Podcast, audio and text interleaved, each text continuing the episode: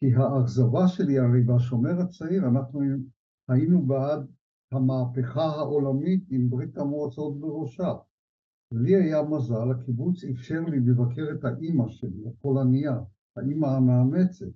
הם הכירו בזה שזאת אימא, וביקרתי אותה ב-1962. הייתי אז בן 25, ישראלי, גאה, כבר הייתה לי בת קטנטונת, הייתי כבר נשוי. והתוצאה הבלתי צפויה של הביקור הזה בפולין הייתה שהתפכחתי מהמרקסיזם-לניניזם של השומר הצעיר שדחפו לי לראש כל הזמן. ראיתי שזה עובד. אגב, ראיתי שאני המרקסיסט היחיד בפולין, חוץ ממני אף אחד לא, לא שמע על זה בכלל. זה הכל היה, הכל היה זיוף.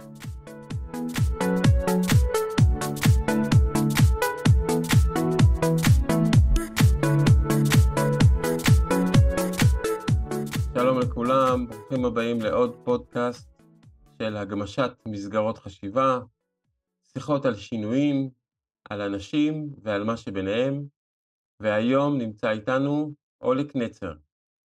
אולק, שלום. שלום. איזה כיף שאתה פה בפודקאסט, כיף אה, לפגוש אותך בזום.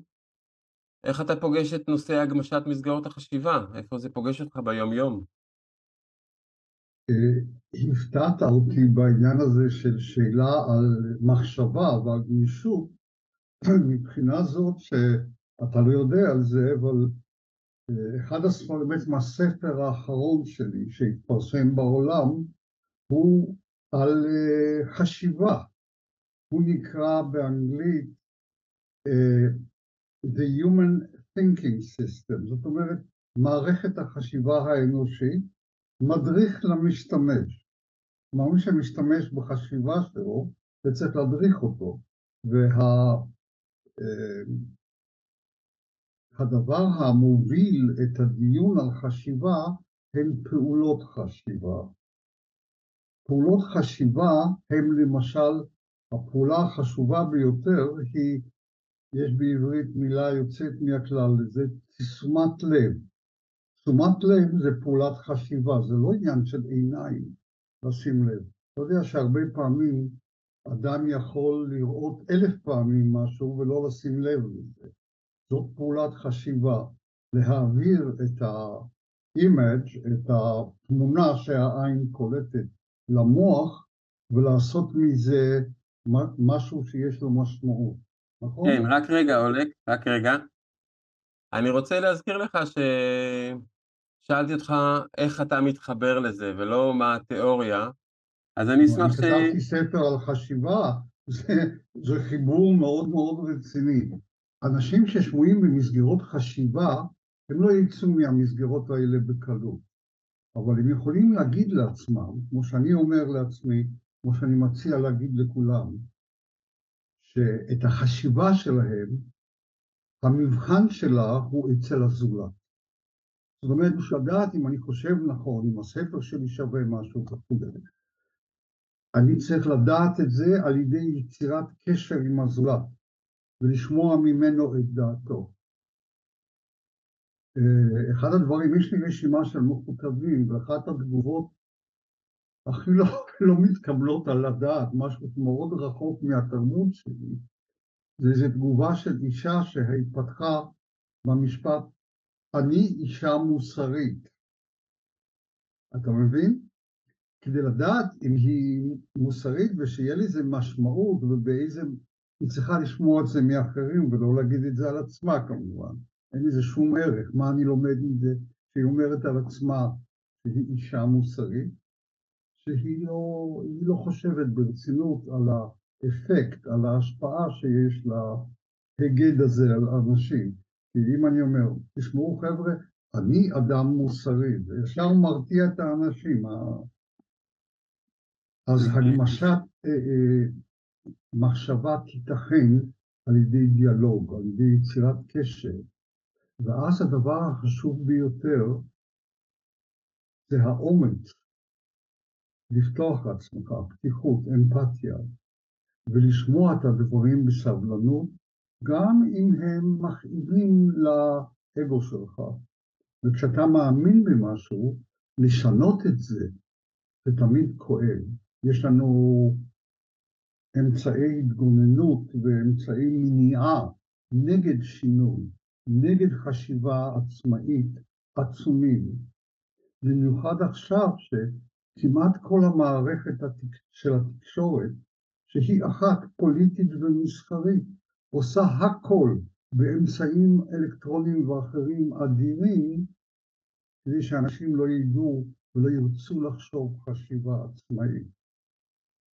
טוב, זה, זה אכן נשמע כמו אה, טיזר טוב להמשך השיחה, אה, וכנראה שנפלנו פה על... אה, לא, לא סתם אה, רציתי לשוחח איתך, גם בעקבות הספר הזה שכתבת, וגם אה, הספר הראשון ש, של, שבעצם אני קראתי, שמדבר על, אה, על שחיתות כוחנית, הספר רק לא כך, שמאוד השפיע עליי. וזה יהיה תענוג לשוחח איתך בהמשך השיחה עוד על זה. Uh, לפני שנמשיך, אחד מהדברים שאני מאוד אוהב לעשות בשיחה, זה לעשות רגע של שקט. האם אתה מתחבר לשקט במהלך היום-יום שלך? בהחלט, כן. איפה, איפה זה פוגש אותך? בהתמקדות בתחושות שלי שיש לי באותו זמן בגוף. אני מאוד משתדל לא להיות uh, talking head, כמו שאומרים, ראש אידיאולוגי עם רעיונות בלי גוף. אוקיי. Okay. וכשאני בשקט, אני גם מנסה מאוד לחוש את התחושות שלי בגוף, ואת התחושות שיש לי. באותו זמן. הן אומרות לי אם אני בסדר, אם אני לא בסדר, אם, אני, אם לוחץ לי משהו, איפה זה בדיוק לוחץ. התיאוריה שבנויה סביב זה נקראת התמקדות. יש ספר בעברית נפלא, אני בהחלט מציע לכל אחד.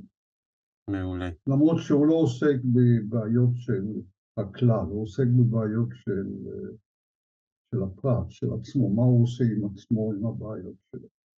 כן. אני חושב שבאיזשהו מקום אה, העולם הוא בנוי בעצם מפרקטלים, אתה מכיר את התיאוריה הזאת? שבעצם מה? מפרקטלים, מחלקים של המציאות, כמו למשל שהיד אה, שלנו, אז היא מורכבת מחמישה, חמש הערכות, וגם הגוף שלנו הוא בנוי מחמש הערכות, הראש והידיים. ואפשר לראות עץ שהוא מת, מתפצל ומתפצל, ואפשר לראות בגרעין, בגרעין האטום צורה שיכולה גם להזכיר לנו את הצורה של הגלקסיות והקוסמוס ועוד כל מיני דברים. זו תיאוריה שנקרא, שמדברת על הפרקטליות, ואני חושב שבאמת בהתמקדות של האדם בעצמו, הוא יכול גם, וב... הבעיות שעולות שם, הוא יכול גם אולי למצוא איזשהו מזור לבעיות שנמצאות גם מסביב.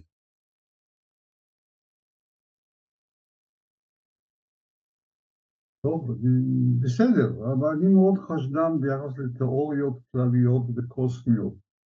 כן, הייתי מציע לכולם אה, שיש להם בעיות עם הקוסמוס, לפתוח ביוטיוב יש קטע נפלא של המונטי פייתון, זה להקת הומור בריטית ישנה מאוד, שנקרא The Galaxy Song. ושם יש אישה שחיה במשטר אה, זוועות כזה, טוטליטרי, ובאים מטעם אה, ממשלה, אה, באים לבית שלה במסגרת מדיניות של מה שהם קוראים involuntary אורגן uh, דוניישן, זאת אומרת תרומת איברים לא מתוך רצון. אז באים שני הבריונים האלה עם מסור בשביל להוציא את הכבד או את הטחול מבעלה. וכמובן יש שם בהלה גדולה מאוד, ופתאום צצה איזה, צצה איזה דמות מתוך המקרר, היא אומרת לו, גברת בראון, יש לך בעיות בעולם, אנשים הם כאלה גסי רוח, ולא, ולפעמים נמאס לך מהכל.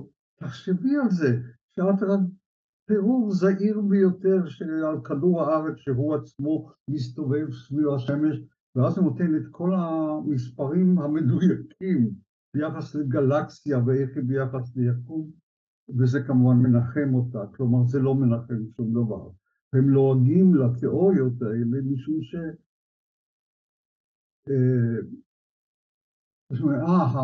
מה אני ומי אני. בכל היקום עוד לא גילינו אף אחד כמונו שיודע מה זה משמעות, שיוצר משמעות. העולם הגדול, כל הפרודות וכל זה, care less, זאת אומרת לא אכפת לו כל העניין של המשמעות, הוא לגמרי אדיש. אנחנו, רק אנחנו, בני אדם, מסוגלים, מסוגלים לייחס משמעות. כלומר, משמעות זאת אומרת משהו שאנחנו מגלים בעולם שאכפת לנו. אז מה צריך להיות אכפת לנו? יותר מחיינו? It's the only game in town, זה המשחק היחיד שיש לנו. החיים שלנו, החיים שלי ייגמרו בעוד כמה זמן. אני כבר בן 86. כן. ו... אמ, אז בוא זה נעשה... משהו ש... שלא שייך לשאלה שלך. מה, הגיל שלך וזה שאתה יום אחד אה, תמשיך בדרכך? כן, אני גם מאמין בהישארות נפש, אתה יודע מה זה? בוא זה תסביר מה למה... שישאר ממני בדעתם ובליבם של אלה שחיים אחריי. הצאצאים שלי, הילדים, הנכדים וכל שאר האנושות. היחס שלי למוות השתנה מאוד מאוד לטובה, הוא כבר לא מפחיד אותי. מהרגע שהספרים שלי התפרסמו בעולם. כי המון המון שנים טיפסתי לשווא על הקירות החלקלקים של מגדל השן האקדמי בארץ.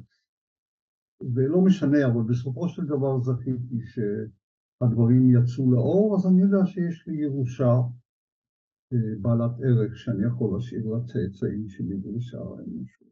וזה גורם לי לחשוב שאני יכול לעבור מן העולם הרבה יותר בקלות מאשר קודם. קודם היה לי מידה רבה מאוד של חשש, של פחד.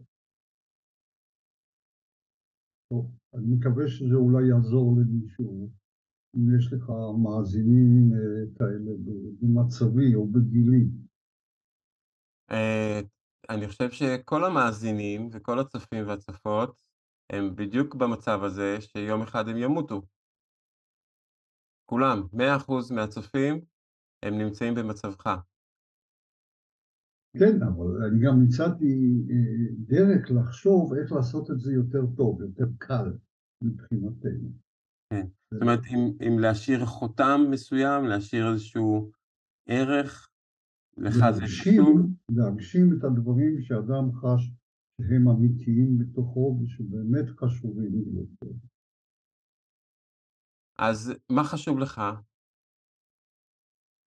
חשוב לי שהמסגרת הזאת ששאלת, מסגרת החשיבה, לא תהיה שמה שחשוב בחיים זה לעשות כסף. זה למשל אחד הדברים שחשובים לי. אז מה כן חשוב? אם לא רק כסף, אז מה כן? אימצתי לעצמי סיסמה ממישהו שביטא את זה, לעזוב את העולם שהוא מעט יותר אוהב, לפריחתו המלאה של כל יחיד ויחיד בתוכו. של כל יחיד, זאת אומרת בלי כל קשר למוצאו וללאומיותו ולדתו. ואיך זה בא לידי ביטוי? מה אתה עושה? כאילו זה מה סיסמה, יפה, אבל מה אתה עושה? אני אה, לוחם בבורות, ברוע וברשע, איפה שרק אפשר. יש? יש רשע? יש, איפה פגשת את הרשע לראשונה? בתור ילד גדלת במקום שהיה בו רשע? אני ילד שואה אסלי, גטו ורשה. ואיפה פגשת שם את ה... אני באמת, אני לא הייתי שם, ו... והייתי שמח אם אתה יכול קצת להרחיב בעניין, זאת אומרת, איפה פגשת שם רשע? זה לא משהו שיהיה חדש למישהו, שהשואה זה הרשע האולטימטיבי שהתגלה בחברה האנושית מאז ומעולם, אולי. אבל בחוויה האישית שלך, ברור שמבחינה אה, גלובלית, אה, שזה היה פורה שם, איפה, איפה זה פגש אותך שם? איפה אתה נתקלת בדבר הזה?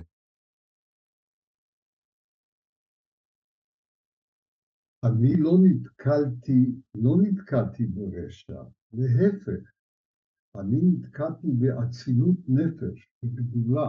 אני שרדתי בידיים של משפחה לא יהודית, שכמו שנקרא חסידי אומות עולם. אז אני נדפקתי במרכאות ב... מהשואה בצורה הפוכה מאשר כמעט כל ניצולי השואה האחרים, כי הם גם חיזקו את זה מאוד בתעמולה המיינסטרים, המרכזית בארץ של הציונות. אנחנו הקורבנות, אנחנו קורבנות, הרי שאף אחד לא יטיף לנו מוסר. אני יצאתי מהשואה בהרגשה שהעולם שייך לטובים, והם תמיד המעטים, לא הרבים. אותם, אותה משפחה פולנית קתולית שהצילה אותי, ידעתי שהם היו מעטים, שמסביב היה צריך להיזהר מכל השאר. אז יצאתי מהשואה בהרגשה שאני צריך להיות האדם הטוב ביותר שיכול להיות, כדי כאילו להוכיח לעצמי ולהם שהקורבן שהם הקריבו, הרי היו מחסנים את כל המשפחה אם היו מגלים שאני ממוצא יהודי. אני צריך להיות ראוי להקרבה שלהם, לקורבן שלהם. להיות טוב במיוחד, להיות נועז, ולא להיות כמו אחרים. זה הזהות הראשונה שלי.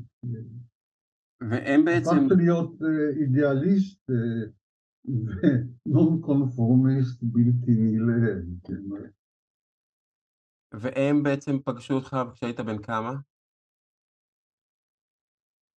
אני נפרדתי ממשפחתי, מאבא. את אימא אני בעצם לא זוכר, כשהייתי בן קרוב לחמש. אתה זוכר? איזה אישה. אתה זוכר את הפרידה הזאת מאבא? סליחה? מה? האם אתה זוכר את הפרידה הזאת מאבא ממש? כן, אבל לא הייתי רוצה לעשות את זה. מזמינים אותי לזיכרון בסלון כל שנה, אני דווקא נהנה לספר. ולאחרונה אני לא נמנע מלהגיד על מה שחשוב לי, על הלקחים של השואה לגבי אה, מה שקורה בארץ, לגבינו. עכשיו אנחנו, אנחנו, אנחנו החזקים, אנחנו במצב של המקרבן ולא הקורבן. אנחנו וה... בטח, בטח נגיע גם לזה עוד מעט. אם אפשר רגע, איזשהו זיכרון מהפרידה הזאת מאבא, אתה זוכר משהו? בוודאי שאני זוכר. אני זוכר כל פרט, זה היום הראשון בחיים שלי שאני זוכר אותו בשלבים, זה היום שנפרדתי ממנו. הוא הושיב אותי על הברכיים ואמר לי, אם מישהו יגיד לך פעם, תצטלם, את זה תעשה, הוא לימד אותי להצטלם. ואם יאויצה, יסינה, ידוחה, שווינטגו, אמן. אני שמעת את זה בפולנית. הזהות הראשונה שלי הייתה פולנית קתולית.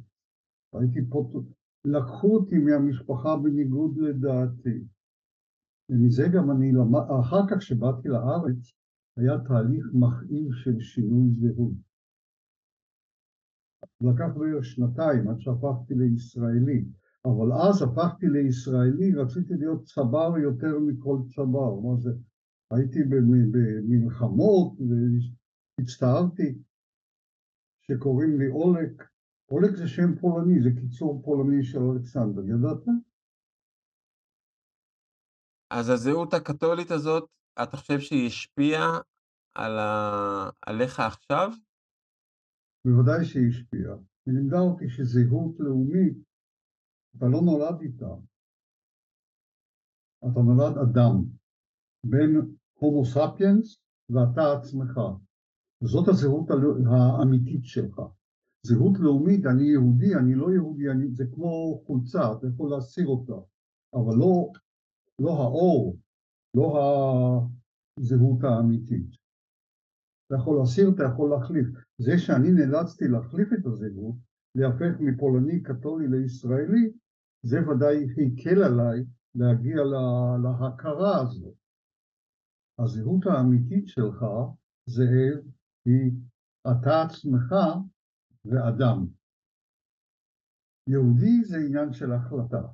למשל, טוב, לא, לא משנה, אני לא רוצה להיכנס לפרטים ביוגרפיים כאן.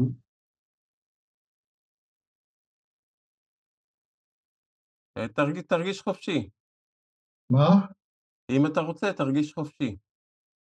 תראה, אני רוצה, אני יכול לנצל את, ה, זה, את ההזדמנות שאתה מארח אותי בפודקאסט שלך בשביל להגיד את הדבר החשוב ביותר שלי כרגע הייתי רוצה להעביר לאנשים.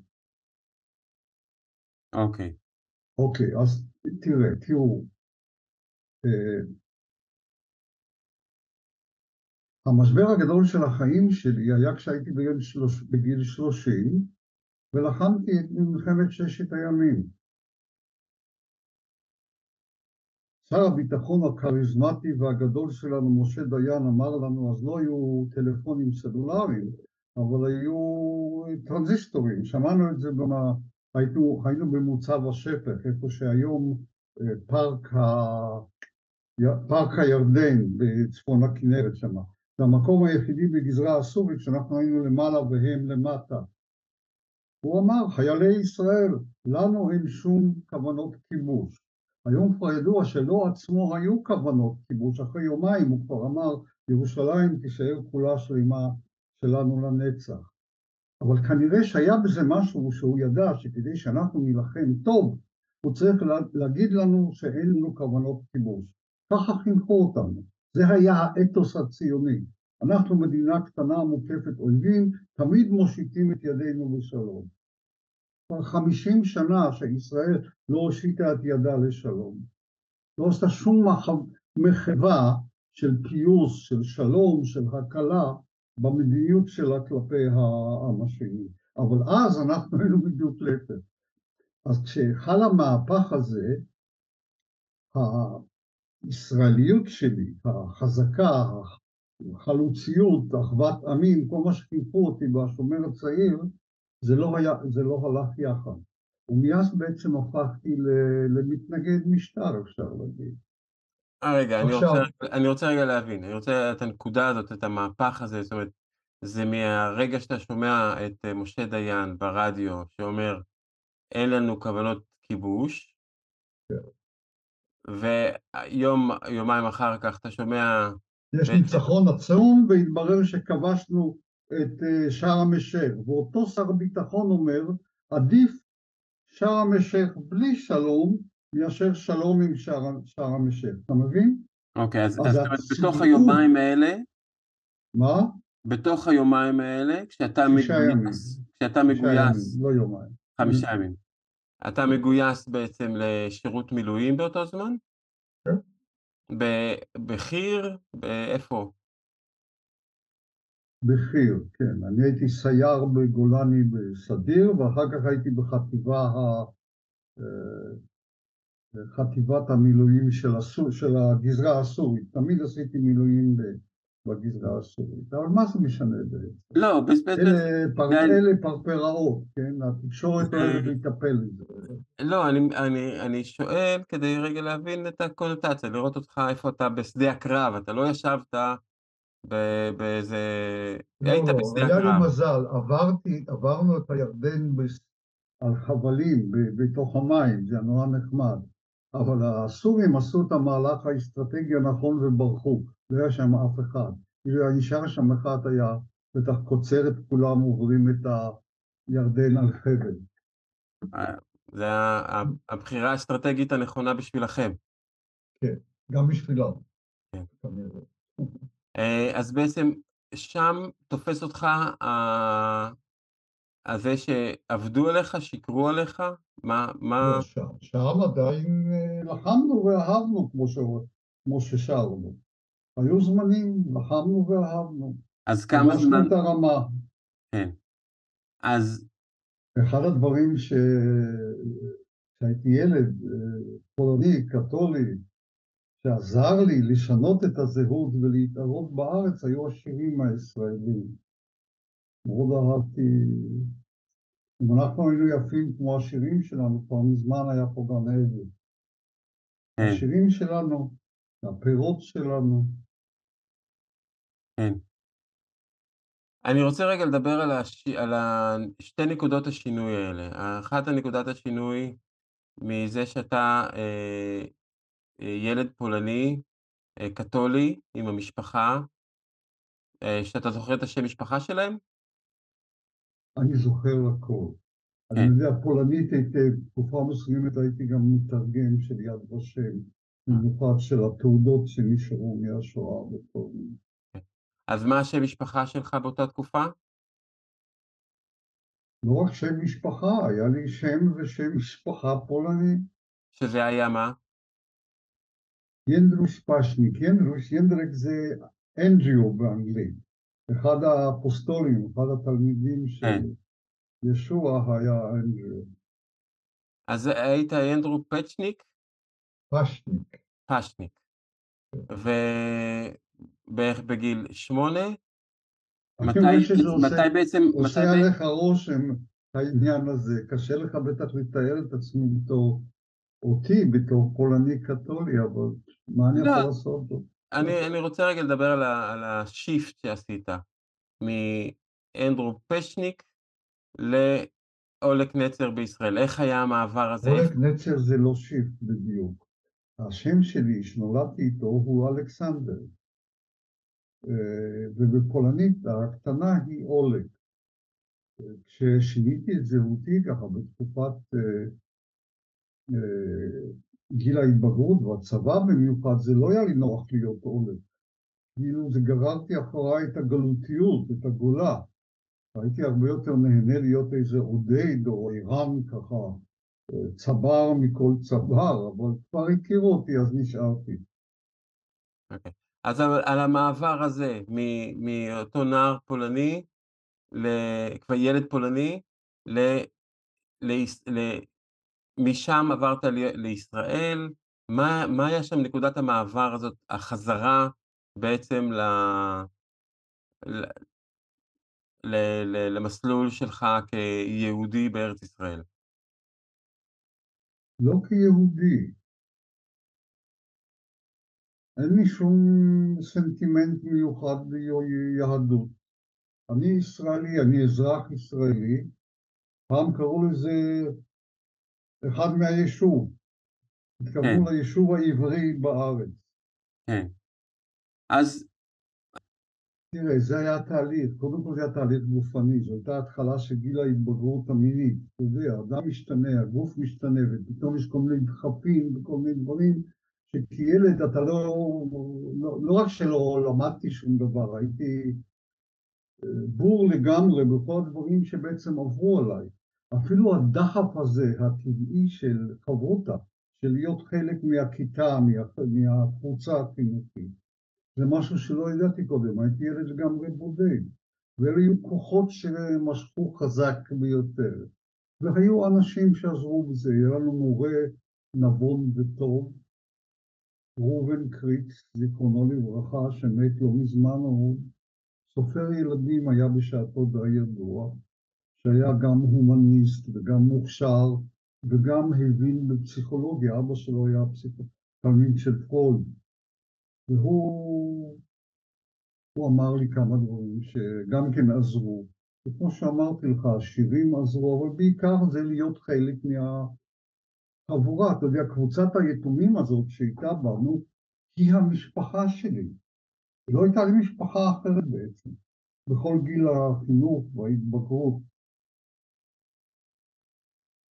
איפה קבוצת היתומים הזאת הייתה? מזרע, בקיבוץ מזרע. זאת אומרת, מי... שואלים אותי מאין אני, אני לפעמים נהנה לענות מיהדות מזרע, מי מיהדות מזרע. אתה יודע, כי מזרע ידועה בתור קיבוץ שהוא מאוד אנטי דתי. הם היו, פעם היה להם בית חרושת לבשר חזיר וכולי. אז, אז בעצם מפולין עלית לארץ ושמו אותך באותו בית יתומים? אני לא, העלי, לא עליתי לארץ אף פעם, אני הובאתי מכאן בכוח בניגוד לרצוני. מי, מי הביא אותך? הייתה, היהודים אחרי המלחמה היו מאורגנים להוציא את כל הילדים שהיו אצל הנוצרים, רובם היו במנזרים, אבל גם אצל משפחות. בסופו של דבר המשפחה שלי הסתירה אותי שנה שלמה, עד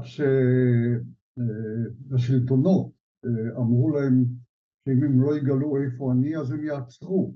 ואז סיפרו לי את זה, אמרתי, לא, אני לא רוצה שהאימא שלי תסבול בגללי, וככה התמסרתי לידי היהודים עד היום הזה. זאת אומרת, בהתחלה הסתירו אותך מפני הצורר הנאצי, ואחר כך הסתירו אותך מפני הסוכנות היהודית? אני אגיד לך דבר אחד, שגם כן לא, לא שייך לעניין הפוליטי שבוער בעצמותיי, אבל הוא נוגע ללב. איזה דוקטורנטית, לא, לא איזה דוקטורנטית, מי שפרסמה ספר שנקרא, היא טלפנה אליי בהתרגשות רבה, אתה עולק נצר, היא מצאה אותי מופיע בהמון אה, מסמכים בארכיון הסוכנות של האדם, של האנשים בפולין שחיפשו אחריי ולא מצאו ושברחתי להם, כל הדברים האלה. ובאמצעותה התוודעתי לאותו אדם שמטעם הסוכנות היהודית רדף אחריי וחיפש אותי. שמו ישעיהו דרוקר, והודות לה הצלחתי לפגוש אותו, היה אדם כבר מאוד מבוגר, והוא, אה, בין היתר, הוא שאל אותי אם לדעתי זה היה נכון מצידו להוציא אותי. הוא אמר, אני זוכר בדיוק, אני מצטט את המילים שלו, לקחנו ילדים ממשפחות, אמנם משפחות של אה, גויים, אבל משפחות. ומה עשינו אותם? איתם הפכנו אותם לילדים מוסדיים, בתי יתומים. הוא לא היה בטוח אם הוא נהג נכון, זה נורא נגע לליבי, ועד היום אני מצר על כך שלא אמרתי לו, הייתי צריך להגיד לא עשית נכון. אמרתי לו את האמת, מה שאני חושב, שאי אפשר, אדם לא יכול להגיד בראייה מאחור מה יכול לקרות. יכולתי להיהרג במבצע המלחמתי הראשון שהשתתפתי, שהייתי בן 19, במבצע סיני, ויכול, אי אפשר לדעת אם זה נכון או לא נכון מבחינת הגורל האישי. אני מאמין שאילו נשארתי בפולין, לא הייתי נשאר קתולי, אני ברגע ההתבגרות הייתי רואה את הצניעות שיש בדת, בכל דת, שם בוודאי. אבל בסופו של דבר זה מאוד נגע לליבי שהוא רצה כאילו ממני את האישור, זה בסדר שהוא הוציא אותי משם. אז היום היית אומר לו בעצם שהוא עשה בטוב? היום הייתי אומר לו, אבל לא, לא מתוך שכנוע פנימי, מתוך שכנוע פנימי אני הייתי, מה שאמרתי לך, שזה רק אלוהים במרכאות יכול לדעת אם הוא עשה נכון או לא, כי בדיעבד אי אפשר לדעת מה היה קורה, מה יכול היה לקרות איתי. אבל היות והיום אני מרגיש שהייתי עושה את השקר הלבן הקטן הזה והייתי אומר לו, כן, עשית נכון. העובדה היא שנשארתי בחיים ואני בסדר, בגיל מאוד מתקדם. כן. אמרת מקודם שהיית יכול להיהרג במבצע הראשון בגיל 19, שגויסת. מה, מה היה שם? מבצע סיני ב-1956. זו הייתה המלחמה היחידה, הראשונה והאחרונה שהשתתפתי בה כלוחם בהתלהבות, אתה מבין? וואלה, עליהום. אחר כך התברר שהייתה בעצם קנוניה של ארה"ב ובריטניה.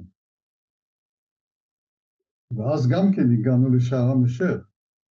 ובן גוריון אפילו התלהב וקפץ עם ההליקופטר לראש הר סיני והכריז על מלכות ישראל השישית. אבל הוא לא היה מספיק מפוכח כדי לדעת ש, שזה לא ילך, ואחרי זמן, אחרי חודשיים, פינו את כל סיני עד הסנטימטר האחרון. ואחר כך, אחרי מלחמת ששת הימים, העם שלי, איך כתב אהוד מנור, ארצי שינתה את פניה, לא אוותר לה, ואזכיר לה חסד מעורה עד, ש... עד שתחזור לעצמה. היום ישראל, המדינה, זאת אומרת הממסד, וגם מה שמרבית האנשים חושבים, היא לא המולדת הרוחנית שלי. אני לא יכול להזדהות עם המדינה, בוודאי לא בגבולות של, של הכיבוש. כן. וגם לא מדינה שמשעבדת עם אחר לא יכולה להיות גם חופשית בעצמה. כן. אתה חושב שהרגישות שלך למצב הזה הוא קשור לילדות שלך? כן, זה קשור. אבל החוסר רגישות של, של האחרים מסביבי, אפילו אנשים שהיו החברים שלי הכי קרובים, שהשלימו עם המצב הזה, עם ההתנחלות. הרי בהתחלה אה, אנשי השמאל אמרו שזה לא יעבור, בשום אופן לא. ואחר כך לא רק שנתנו לזה לעבור, אלא שיתפו פעולה יוצאי מהכלל. תמיד. אז איך זה היה... זה משהו שנגדו אני יצאתי ויוצא בכל כוחותיי מאז. אז בעצם אמרת שגם חברים שלך שהייתם ולמדתם והתחנכתם באותן אה, מסגרות אה, של ה... מה זה, השומר הצעיר או נוער עובד? איפה היית? כן. אז... כל האידיאולוגיה הזאת של השומר הצעיר, הציונית, מרקסיסטית, זה כאילו נשר מהם כמו מים מברווז, לא נשאר מזה כלום. בעצם ו... לא היה חינוך רציני, זה היה כלפי חוץ. וזה לא היה... כלפי חוץ. וזה היה חשוב לממסד, למנהיגות, שהם ידברו, ולא היה אכפת להם שלאחרים לא יתערבו בזה בכלל.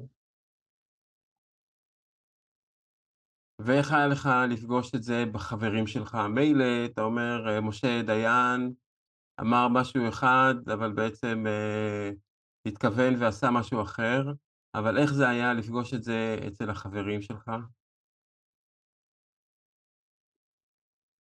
זאת הטרגדיה של חיי. הטרגדיה הגדולה של חיי שבהתחלה החינוך שלי מאוד הצליח. למשל, אני אף פעם לא הייתי יכול להיות איזה מנהיג פוליטי או משהו, כי זה לא היה יפה להתבלט בקיבוץ. הדרך לעשות דברים זה היה להגיד, חבר'ה בואו, בואו נעשה את זה יחד. עד היום אני לא יכול לפעול אחרת, אלא כשווה עם שווה עם אנשים בכפיפות אה, גמורה. הייתי אחד מהחבר'ה.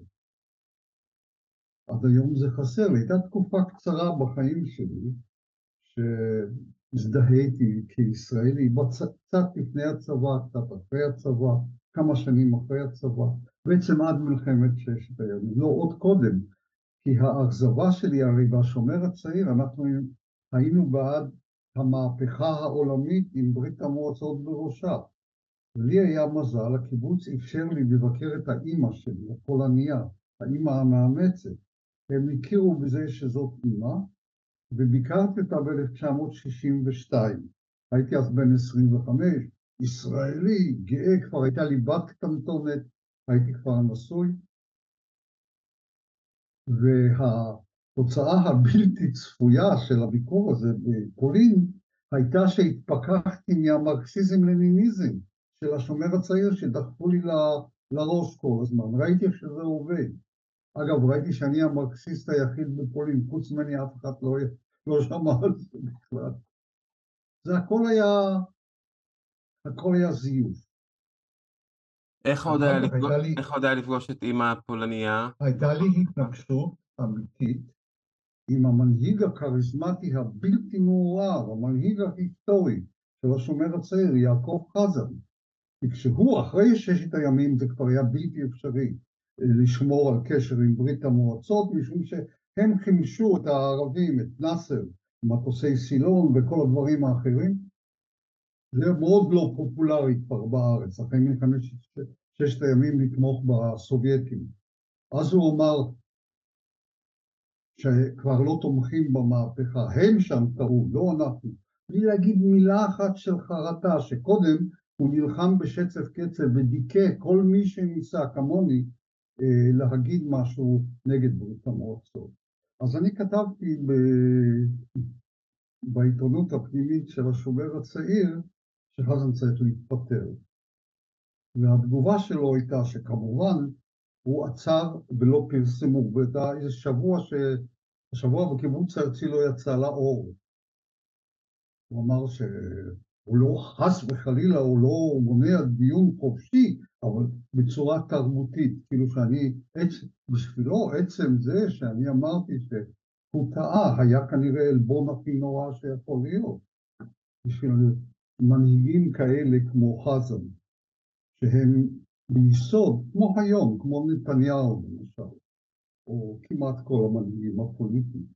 טראמפ ונתניהו זה כמעט תאומי שיאם רוחניים. הם נרקיסיסטים וחסרי בסיס מוסרי אישי לחלוטין, אבל נרקיסיזם זה הכישרון הזה, לה... הם לא שקרנים, יש להם כישרון פנימי להאמין בכל שקר שיוצא מפיהם. ועוד דוסטויבסקי הגדיר את זה בצורה כזאת, הוא אמר את זה על אבא של האחים קרמזוב. זה כישרון. כן. בפסיכולוגיה מכירים את זה בפסיכולוגיה של נרקיסיזם. מי שנתקל פעם באדם כזה הוא יודע. כל העיסוק עם אה, נרקסיסטים ויחסים עם נרקסיסט, נרקסיסטית, הם מאוד uh, יוצאים עכשיו uh, מהמחשכים וקצת מדברים עליהם יותר ומבטאים כן. אותם גם במערכות זוגיות וגם במערכות פוליטיות uh, ארגוניות.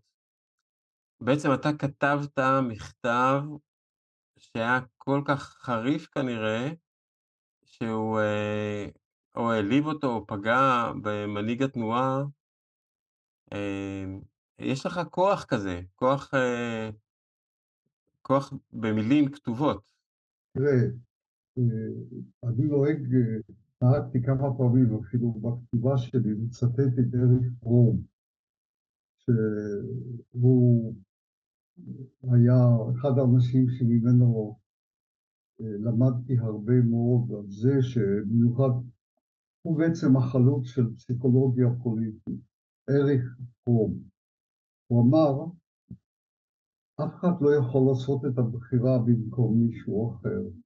כל מה שאדם יכול לעשות זה להראות את האלטרנטיבות. בלי סנטימנטליות ובלי אשליות. אם האדם האחר לא בוחר בדרך החיים, אף אחד לא יכול להבטיח חיים בקרבו. אז זאת נחמה בשבילי. אני עומד, משתדל לומר את הדברים בלי סנטימנטליות ובלי אשליות ובלי ניצול פסיכולוגי, שזה מונח מפתח בתיאוריות שלי שפרסמתי, זה היכולת של שחרור של בני אדם מהשפעה שמנצלת את החשיבה שלהם, את תהליכי החשיבה העצמאית על מנת להשפיע עליהם.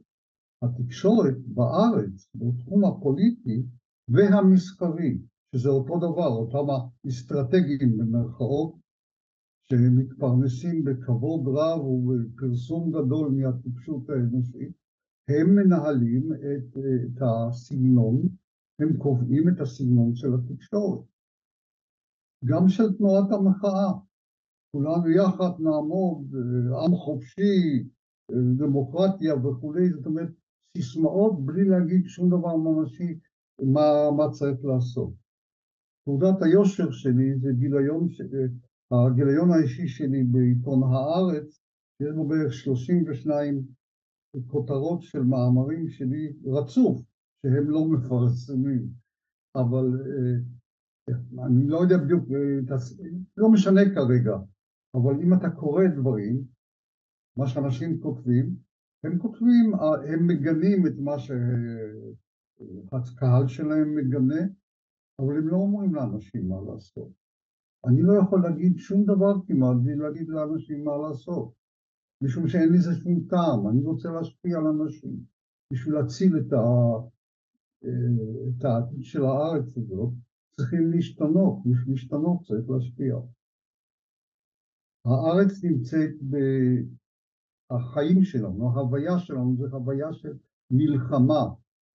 הישראלים כולם כמעט פוחדים פחד מוות ממלחמה, והתקשורת עושה הכל, גם בתקופה שלפני נתניהו, כדי להגביר את הפחד, את הרגל. מבליטים כל דבר ששייך למחברים וחבלה ועצם קיומנו. זה עם מופחד.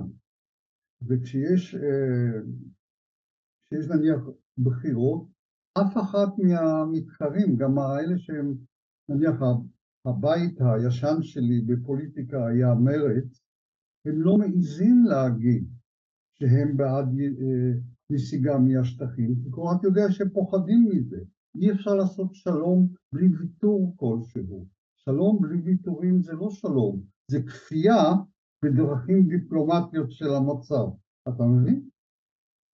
אבל אה, בשביל שבארץ יש שינוי לקראת חיים ולא לקראת אובדן, הדרך של התקשורת צריכה להיות פתוחה ואמיתית, משום שיש פה עניין, אי אפשר להגיד לאנשים שלום כי הם יודעים שזה, שזה מסוכן, שזה מפחיד.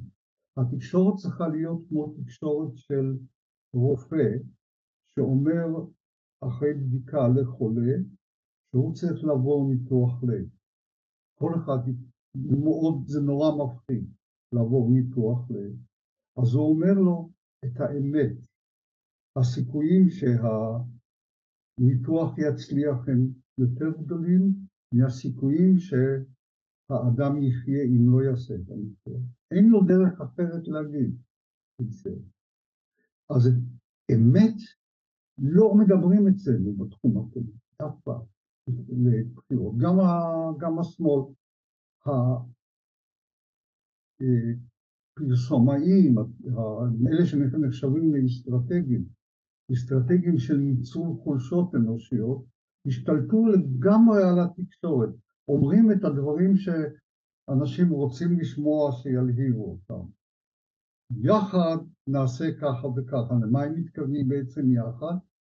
כמו מקהלה שיש לה כמה עסקנים שמנצחים עליה, יש מנצח וכולם שרים במקהלה, זה לא בדיוק יחד, נכון?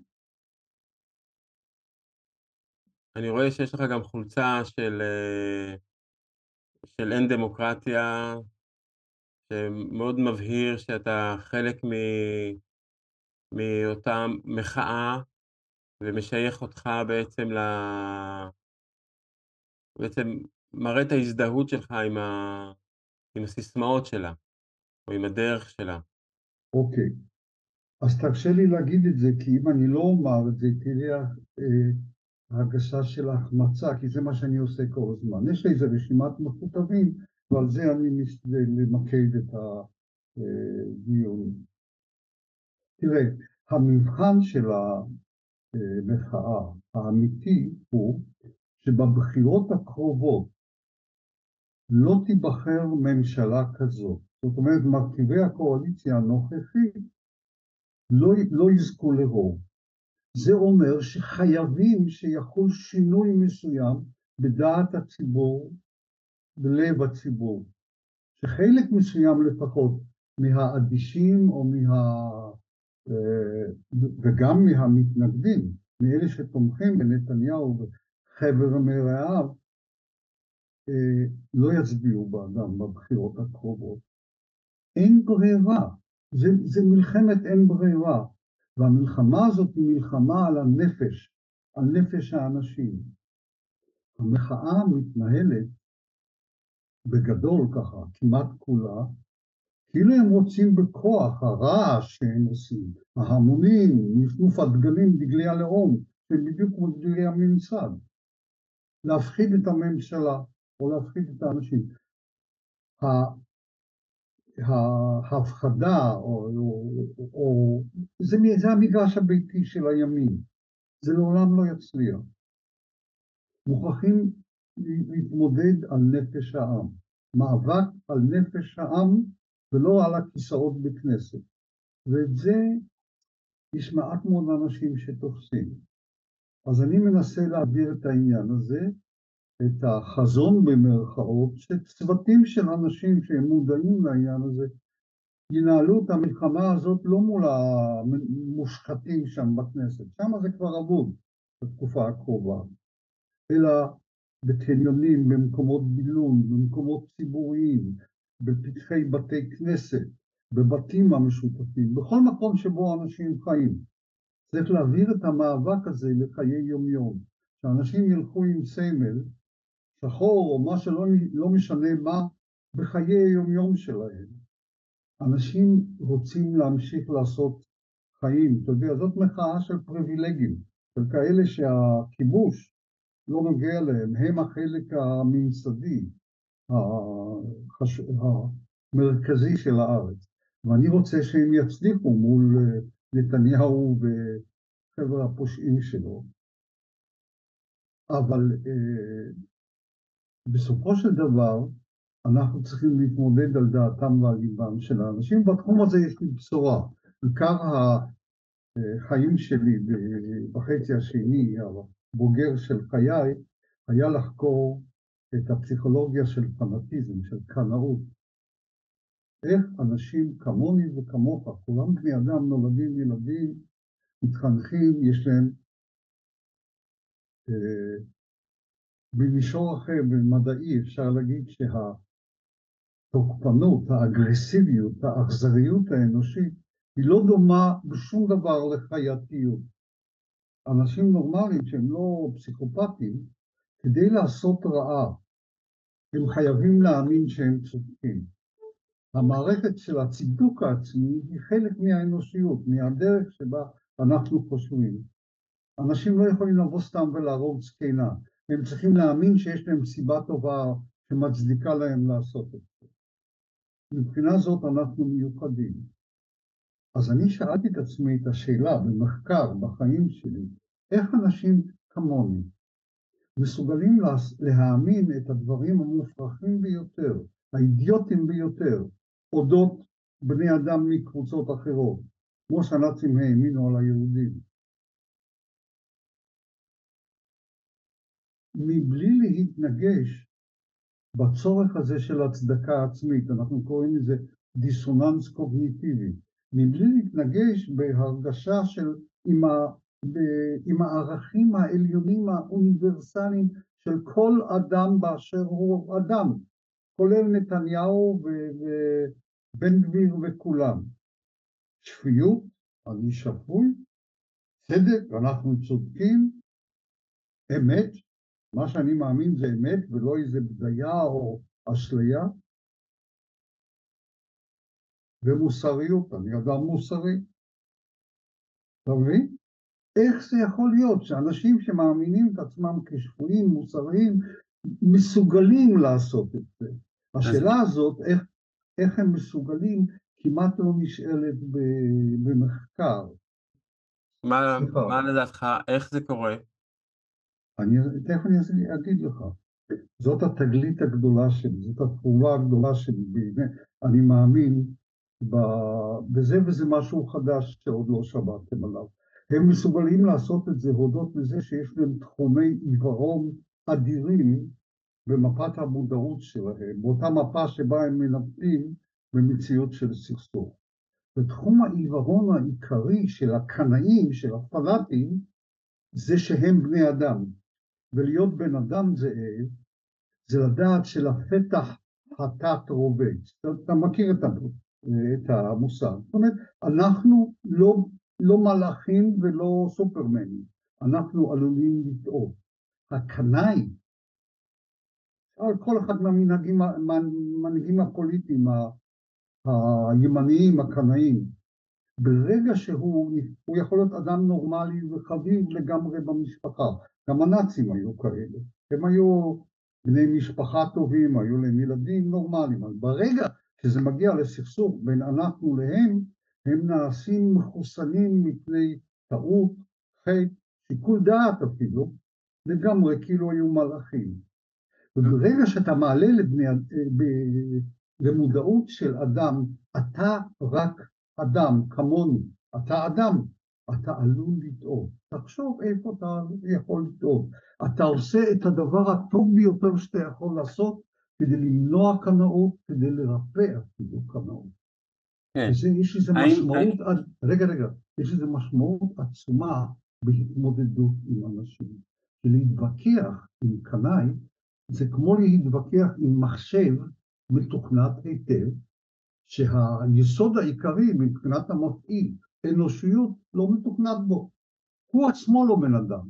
התגלית שלי זה לגלות את העניין הזה של self-dehumanization, של דה-הומניזציה עצמית, לא על ידי זה שאדם מוריד את עצמו, אלא שעל ידי זה שהוא מבטל את המודעות לזה שהוא יכול לטעות, הוא הופך את עצמו כאילו אה, מלאך או מישהו עליון, אבל לא בן אדם. אז אם אתה אומר לאדם, אתה יכול לטעות, זה תחשוב, תשקול, זה בדיוק הדבר שחסר לו, וזה הדבר הכי טוב שאתה יכול לעשות. כמובן שכדאי, עושים הרי דה-הומניזציה גם לצד השני, הם הערבים, כן? אבל בזה אין חידוש. אז אם יש אפשרות עם אותו אדם שני, הוא מסוגל רגע לשתוק ולהקשיב, להגיד לו, וגם הם, הערבים, המחבלים שרוצים להשמידנו, זה לא הכללה, יש שם בני אדם, נשים, ילדים, זקנים, כל אחד שונה, וכל אחד ביסוד נברא בצלם, זאת אומרת, הוא ראוי שנתייחס אליו כאדם, אה, על פי, אה, כמו שאנחנו רוצים שיתייחסו אלינו. אלה הדברים שהקנאים מתעלמים מהם בפועל. אני, וזה אני יכול להוכיח, אני אקח הרבה יותר זמן, אין להם כלפי הצד השני שום רגש אנושי כזה כמו שיש בבני אדם כלפי בני אדם, לאנשים כלפי אנשים. כן. אתה יודע שאני גיליתי שבמיינסטרים, שדה המחקר שלי היה כל מה שמתפרסם, כל מה שהתפרסם בתקשורת, במה שנקרא אצלנו מדורת השבט, במשך עשרים שנה, עשרים השנים האחרונות של המאה הקודמת, שבעים ותשע עד תשעים ותשע. לא שמה, במיינסטרים, זאת אומרת, באלה שתומכים בממשלה, בכולם, פרט לאלה שמראש יודעים שהם מה שנקרא יפי נפש. בכל שפה ותרבות יש שם כזה. אה, לא היה אף גילוי אחד ספונטני של דאגה מה יקרה לשיעור קומתנו המוסרי כתוצאה מזה שאנחנו שולטים בכוח על, על אוכלוסייה שלמה שלא רוצה בשלטון שלנו. איך זה ישפיע? אז אתה מבין? אז זה שאנחנו נהיה רעים כמו, הגו, כמו ה, אני יודע, הנאצים או הגויים שהיו רעים אלינו כשאנחנו היינו חלשים, לא יעלה על דעת. יש המון ביטויים על זה בתקשורת, ובאמת לא היו גילויי מודעות כאלה מצד אף אחד שבשלטון. מה אנחנו נעשה? איך אנחנו נתגונן? שום מועצה של חכמים פסיכולוגיים אחרים לא דנו בזה ולא ניסו בזה. זה גרם לי להרגשה של אה, ניכור אה, ושל, אבל של רצון להתמודד נגד זה, לגלות איך זה יכול להיות, איך אנשים יכולים להיות עיוורים כל כך כלפי השינויים שחלו במציאות וכלפי האחריות שיש לנו. זה לא עניין פוליטי, תאר לך שאתה, שאני מתנחל, אני מאמין מאלוהים, מהתורה, שכל הארץ שייכת לנו ושהיא שייכת לנו. זה צריך לעשות אותי אדיש לפשעים, לפשעי מלחמה ופשעים סתם נגד אה, האוכלוסייה שנתונה לשליטה שלנו. זה לא שייך בכלל לעמדה פוליטית, זה שייך לעניין הזה של דה-הומניזציה, של אה, קנאות, של פנאטיזם, שלהעלות למודעות את הדברים שהם מתעלמים מהם, שהם עיוורים כלפיהם, היא הדבר שאנחנו חייבים לעשות בכל הזדמנות, וכל אחד יכול לעשות את זה. לא צריך לזה להתארגן, צריך לדעת. אם מישהו מתעניין בפרטים איך בדיוק, אז אני רוצה להיות המקור, וזה מה שאני מנסה לעשות בחיים שלי. כן, ואנחנו uh, נשים אחרי זה uh, כישורים שאנשים יוכלו uh, ליצור איתך קשר במייל, להצטרף לרשימת התפוצה שלך, ואיפה אפשר יהיה עוד לשמוע ולקרוא את הדברים החכמים שאתה אומר, את השמות של הספרים וכל הדברים האלה. יש לי עוד כל כך הרבה שאלות, זה כל כך מעניין, כל הנושא הזה של בעצם שני צדדים ואיך צד אחד בעצם תופס את הצד השני כצד קנאי, אפל וחשוך, והרבה פעמים גם מעבר לבורות שלו, הוא גם, הוא גם אלים, ובעצם, ומעבר לזה גם... רק רגע, זאב, חלילה, אל תשכח שהצד השני של בורות, ואיך אמרת, חשוך, זה רק בהכללה. בפועל, אסור לך להרגיש ככה כלפי שום אדם. כלומר, אני, אני שונא קנאות, אבל אסור לי לשנוא, אני לא שונא אף אחד. אוקיי, אוקיי, בוא נמשיך רגע מזה, בוא נמשיך רגע מזה.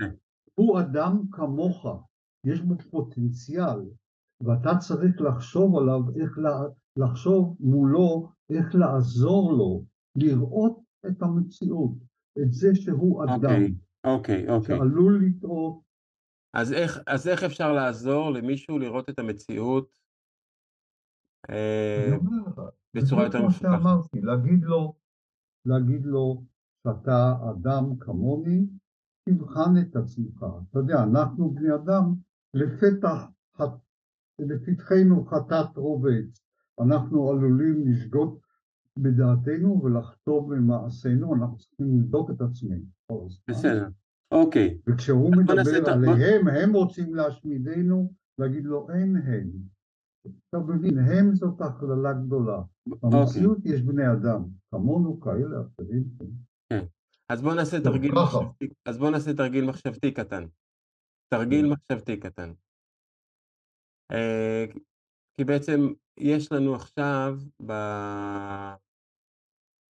במציאות הישראלית יש קיטוב עז בין, אה, קבוצ... בין שתי קבוצות, אה, ש...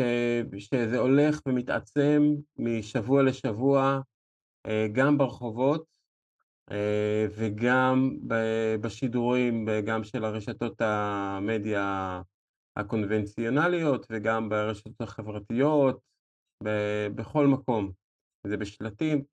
וזה מגיע גם ל... ל... לוויכוחים עזים בתוך משפחות, דברים שממש יכולים לקרוע אה, משפחות. אה, למשל, אצלנו בבית לא מדברים איתי על פוליטיקה, לא זה, כאילו, כאילו מפחדים מאיזשהו שד שייצא ויש שם פחד, יש שם אה, קיטוב, יש שם התרחקות. יש שם אה, דמוניזציה אחד של הצד של השני. אה, כל צד נראה לי שרואה בצד השני את הצד החשוך, הקנאי, וזה שלא סתם שהוא קנאי וחשוך, הוא הולך לגרום לכלייתנו, ול, וחייבים להיאבק בזה בכל, בכל הכוחות. וזאת הדיאגנוזה שלי של המצב, וזה שני הצדדים, הפרטים בשני הצדדים, מי יותר ומי פחות, רואה את הצד השני ככזה. אז השאלה שלי אליך, איך עוזרים לכל אחד משני הצדדים לראות את האנושיות שיש בצד השני, ואיך כל אחד משני הצדדים יכול לעזור לשני להבין שגם, שגם מי שדיבר איתו הוא גם כן אנושי. איך אפשר למצוא את הדבר הזה ש... שיעזור לחיבור ולמנוע את הקיטוב ואת המקומות הבאמת קשים שזה עוד יכול להגיע, וראינו בארצנו איך הדברים יכולים להגיע לנושא של קיטוב גם בקיבוצים, זאת אומרת, הנושא של איחוד ומאוחד לא היה משהו שהיה יותר מפרד ומפצל מהאיחוד ומאוחד.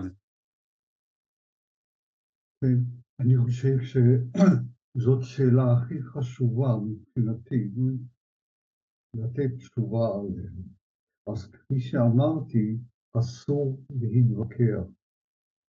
הסכמה על, על שיח, על דיאלוג, קודמת להסכמה על תוכן. והנושא החשוב ביותר זה האדם שיושב מולך, שום עניין פוליטי, שום דבר אחר.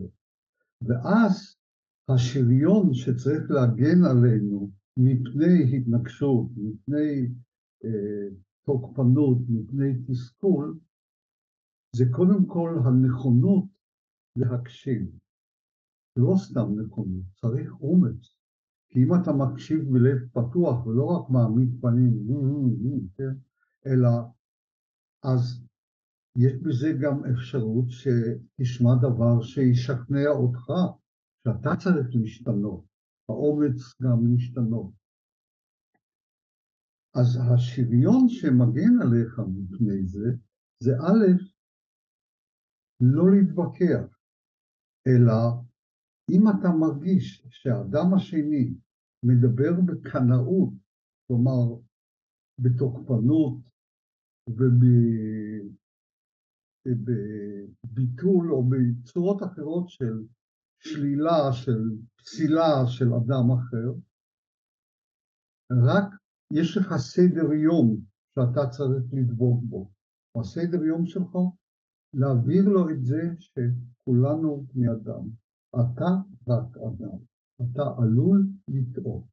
אתה צריך להיות אחראי שלא תעשה טעות ולא תעשה שגיאה גם בהתנהגות שלך, של איזושהי עבירה נגד האדם האחר. לראות את זה. טוב. אם האדם לא מוכן לשמוע, זה אחד האמצעים שאני כמובן ממליץ, זה ידוע, מה שנקרא, מה שנקרא הקשבה פעילה, לתת לאדם אה, את ההרגשה שהוא הובן. כי אז הוא מרגיש שהוא קיים, שהוא באמת לא רב, לא רב איתך, אלא שאתה פתוח לשיחה איתו. אני קורא לזה מפתח זהב לפתיחה של צינורות תקשורת סתומים בין בני אדם. כלומר, ברגע שהאדם השני אומר, מביע דעתו, אתה חוזר קודם כל על דבריו בתמצית מתחיל במילים כמו אם הבנתי אותך נכון, זה מפתח הזהב. אם הבנתי אותך נכון, אתה טוען זה וזה. זה אי אפשר לזייף את המפתח הזה, כי אם אתה לא חוזר על, מס, על כוונת האיש השני, הוא לא יאשר.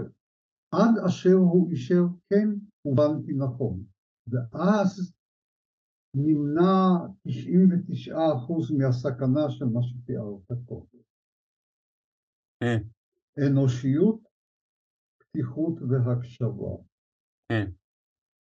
אמ, וואו, זה מאוד מעניין הדברים שאמרת, ואני מקווה שאנשים ישמעו את זה ויוכלו באמת אה, לראות את הדברים האלה, לראות גם את האנושיות אה, של האנשים שנמצאים בצד השני, ובעיקר לראות את הפרטים ולא את המסגרת של הצד. כאילו יש אותי ואותך. זה לא אני בצד אחד ואתה בצד השני. אה, והרבה פעמים המפגשים האישיים האלה הם אה, מפגשים שמאוד קל אה, למצוא את המשותף, למצוא את, ה... את הקרבה, את הרצון, את השמחה ביחד, רואים את זה מאוד מאוד יפה בקרב גבולות, למשל, אה, אה, אתה יודע, אנשים משני הצדדים, אם הם אם הם היו פוגשים אחד את השני, היו פותרים את כל הבעיות של המדינות שלהם, אבל המנהיגים וזה, ברגע שהופכים את זה לצדדים ומלחמות, אז זה קשה. אה, אני משער שככה זה גם ב ב בין רוסיה לאוקראינה, זאת אומרת, יש שם אנשים שהם הם אוקראינים ברוסיה ורוסים באוקראינה, שהם פשוט במקרה בצד השני. אה, אבל השאלה במה הם מזדהים, ואם באמת אנשים מזדהים עם המחנה, אה, אז בעצם אה, נוצר ה... אם האנשים מזדהים עם המחנה, אז הם, הם בהכרח פחות מזדהים עם, ה... עם האינדיבידואל, עם העצמי, עם המחשבה החופשית. ואני חושב כן. שזה מה שבאנו בעצם לעשות, לפתח את המחשבה החופשית שלנו, ולא באמת, כמו שאמרת, לעמוד בכיכרות ולנגן ולשיר כמקהלה, אה, כולנו יחד, יחד ננצח, רק לא כך, אלא אני זוכר את הציטוט מהספר שלך, מ"רק לא כך", של אה, אל תעמדו בכיכרות ותשאירו אה, אל תגידו יום יבוא. כאילו... תביאו את היום. כן, כאילו, מתי הוא יבוא? תן כתובת ושעה מדויקת וניפגש שם. אמ, עולה לי שאלה לפני סיום, אה, האם אתה עושה את הבחינה הזאת על עצמך? האם אה, במסגרת אה, המשפט טול קורה מבין עיניך, האם אתה מצליח לראות את המקומות שבהם אתה קנאי, פנאט, אה, מסרב לראות את האנושיות שיש באדם שמולך, אה, נופל לתוך הדבר הזה. זה קורה לך? כן, אבל אה, אני לא סומך על עצמי. בעניין הזה צריך לסמוך על אחרים, לקבל משוב מאחרים. אני משתדל לקבל משוב. אני מקווה שיש לי יחסים אה, מספיק פתוחים כדי לקבל משוב אמיתי מהילדים הבוגרים שלי, הנכדים הבוגרים שלי, חברים, רעייתי ואחרים. אותם, אותם... הפתיחות, סליחה, הפתיחות והנכונות להשתנות אה, שאני דורש, שאני מציע לאחרים, אני גם דורש מעצמי כמובן, אני משתדל לדרוש אותה מעצמי עד כמה שאפשר. יש מישהו בבני המשפחה שחושב אחרת ממך? בהרבה מאוד דברים אה, אנשים, בני משפחה חושבים אחרת. או שהם, לפי הרגשה שלי, הם, הם מסכימים, אבל הם לא מסכימים באופן פעיל. זאת אומרת, הם נותנים לי לדבר, בסדר, אוקיי. יש כמובן גבולות תמיד, שכל אחד שם בינו לבין זולתו. שאלת אותי אם אני משתדל, אה, אם אני מקיים את זה לגבי עצמי, אז אני אומר, אני משתדל, זה צריך לשאול, לשאול אחרים באיזה מידה אני מצליח. אני נהנה משיחה איתך כמו עם אנשים אחרים. ברגע שאתה מקשיב, עוד פעם, העניין הזה שאתה אמרת של אפילו משפחות שמגיעים להתנגשות ולא מצ... זה בעיה מאוד מאוד רצינית ומאוד מאוד כואבת ומאוד מאוד אמיתית, ממשית, לגבי, לגבי בני אדם. אז אה, אה, עצם זה שאתה אומר לעצמך, אני שומר את דעתי עכשיו לעצמי, אני רוצה לשמוע מה דלית או מישהו אחר אומר, ואני אשמע אותה בסבלנות בסוף, ואני אתן לה את המתנה היקרה הזאת שהבנתי אותה. אשתדל לתת לה את העניין הזה, את ההרגשה שהבנתי אותה. זה, זה עושה הרגשה טובה לה או לא, וגם לעצמנו. הנה, אנחנו הצלחנו לעמוד בזה. הלוואי, הלוואי שנזכור את הדברים האלה כשאנחנו אה, פוגשים את ה... גם את האדם האחר שנמצא בחוץ, אה, אם זה ב... במדיה החברתית, או בטלפון, או בטוקבק, או בהפגנה, או בכביש. אני רק רוצה להודות לך ולהגיד לצופים, אה, לספר להם זיכרון קצר בקשר אליך. אה, זאב ואני נפגשנו מתישהו, אני כבר לא זוכר בדיוק, אבל אני חושב שזה היה באיזה מסעדה ביוקנעם, והייתה לך חולצה שהיה כתוב עליה אה, משהו על שיח, כולנו משפחה אחת, נכון? מה היה כתוב שם? אני לא זוכר בדיוק את הנוסח, אבל זה היה משהו על, על כולנו משפחה אחת. ואני אמרתי ככה סתם, אה, אני הייתי רוצה שתהיה לי חולצה כזאת שכתוב עליה אה, כולנו משפחה אחת. ואז אתה, אה, הבן שלך, אורי הקטן, שהיה יחד איתך, הורדת את החולצה ונתת לי. דבר כזה אי אפשר לשכוח. החסד שיש בנתינה, יש במידה מסוימת גם בהקשבה האמיתית לאדם אחר. אז את זה מה שאני מאחל לי לנו מה שיותר בחיים שלנו. שלך ושלי ושל כולם. תודה. איזה כיף שאתה זוכר את זה ומזכיר לי גם, ושאתה מעריך בעצם את, ה, את אותה מתנה, אה, שזה הרבה יותר מהמתנה החומרית שהייתה. אנחנו, כנראה שאתה ואני שייכים לאותה אנשים שכמו מרשל רוזנברג, שמעת עליו? אה, הוא בעצם ההוגה הידוע של אה, תקשורת מקרבת, מה שקוראים בארץ, Non-Violent Communication. ואני לא, זכיתי לפגוש אותו אישית כאן בארץ, הוא, בינתיים הוא נפטר, הוא, אה, הוא היה שר, מנגן בגיטרה ושר חלק מהדברים שלו. אז בין היתר הוא בקשר לחולצה הזאת, מה זה נותן? זה נותן משהו לשנינו, עכשיו. To receive with grace could be the greatest giving. זאת אומרת שלקבל זה לפעמים הנתינה הגדולה ביותר, הוא לא יכול להפריד את זה. כשאתה נותן לי, אני נותן לך את קבלת, את קבלת הדברים שלי, ואני יודע שאתה לא עושה את זה בשביל להשיג אצלי משהו, אלא בשביל שאתה אוהב לעשות דברים, אתה אוהב אדם. ככה אני הרגשתי ביחס לזה. תודה. וואו, איזה כיף. אני אשים את זה בפתיח, את כל הדברים היפים שאמרת עליי. אמ, לקראת, לקראת סיום, יש עוד משהו שרצית להגיד ולא אמרת? לא, תודה. מעולה. אה, שאלה מספר 2. אה, איפה אפשר אה, לפגוש אותך, לראות אותך, לשמוע אותך, הדרך התקשורת שלי זה דרך אימייל.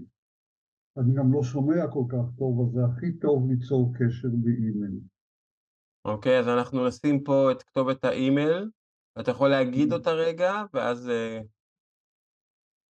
אולק.נצר 134 gmail.com אני מחפש, אני אשמח לכל קשר ולכל ואעשה כל מאמץ לענות לכל מי שפונה אליי. ספרים שלך, איך אפשר לראות את הספרים?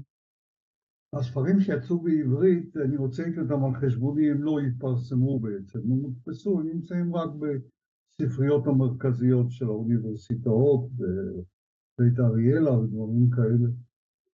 השאר צריך לראות באינטרנט, ההפצה היא בידי ההוצאה בהוצאה מדעית גרמנית. הנה זה בעברית הוצאתי את זה, וזה יש לי גם בעברית, כמה די הרבה עותקים. בעברית זה נקרא רק לא כך, התארגנות פוליטית ללא שחיתות אה, כוחנית. וזה יצא באנגלית, זה נקרא Person-Centered Political Party. וזה The Human Thinking System Users Manual.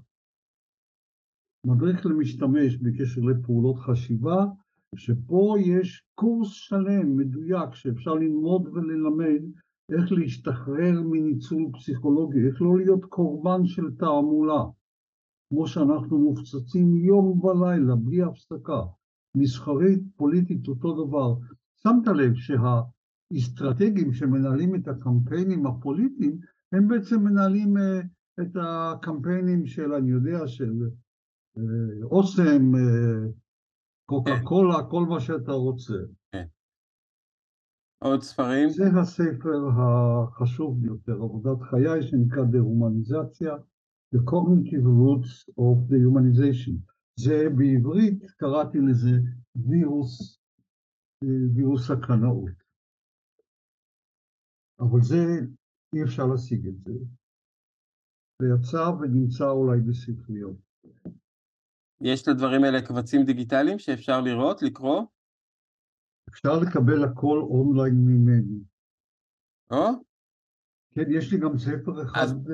שהוא אה, סיפור דמיוני, fiction,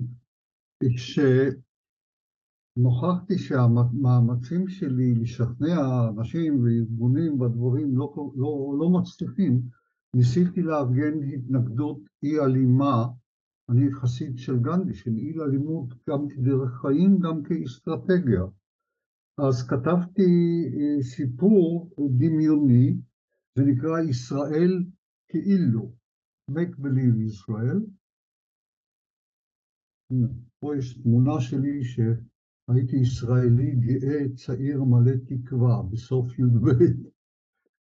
זה כתוב בשם אה, שלושת הנכדים שלי, אורי, בן ושגיא.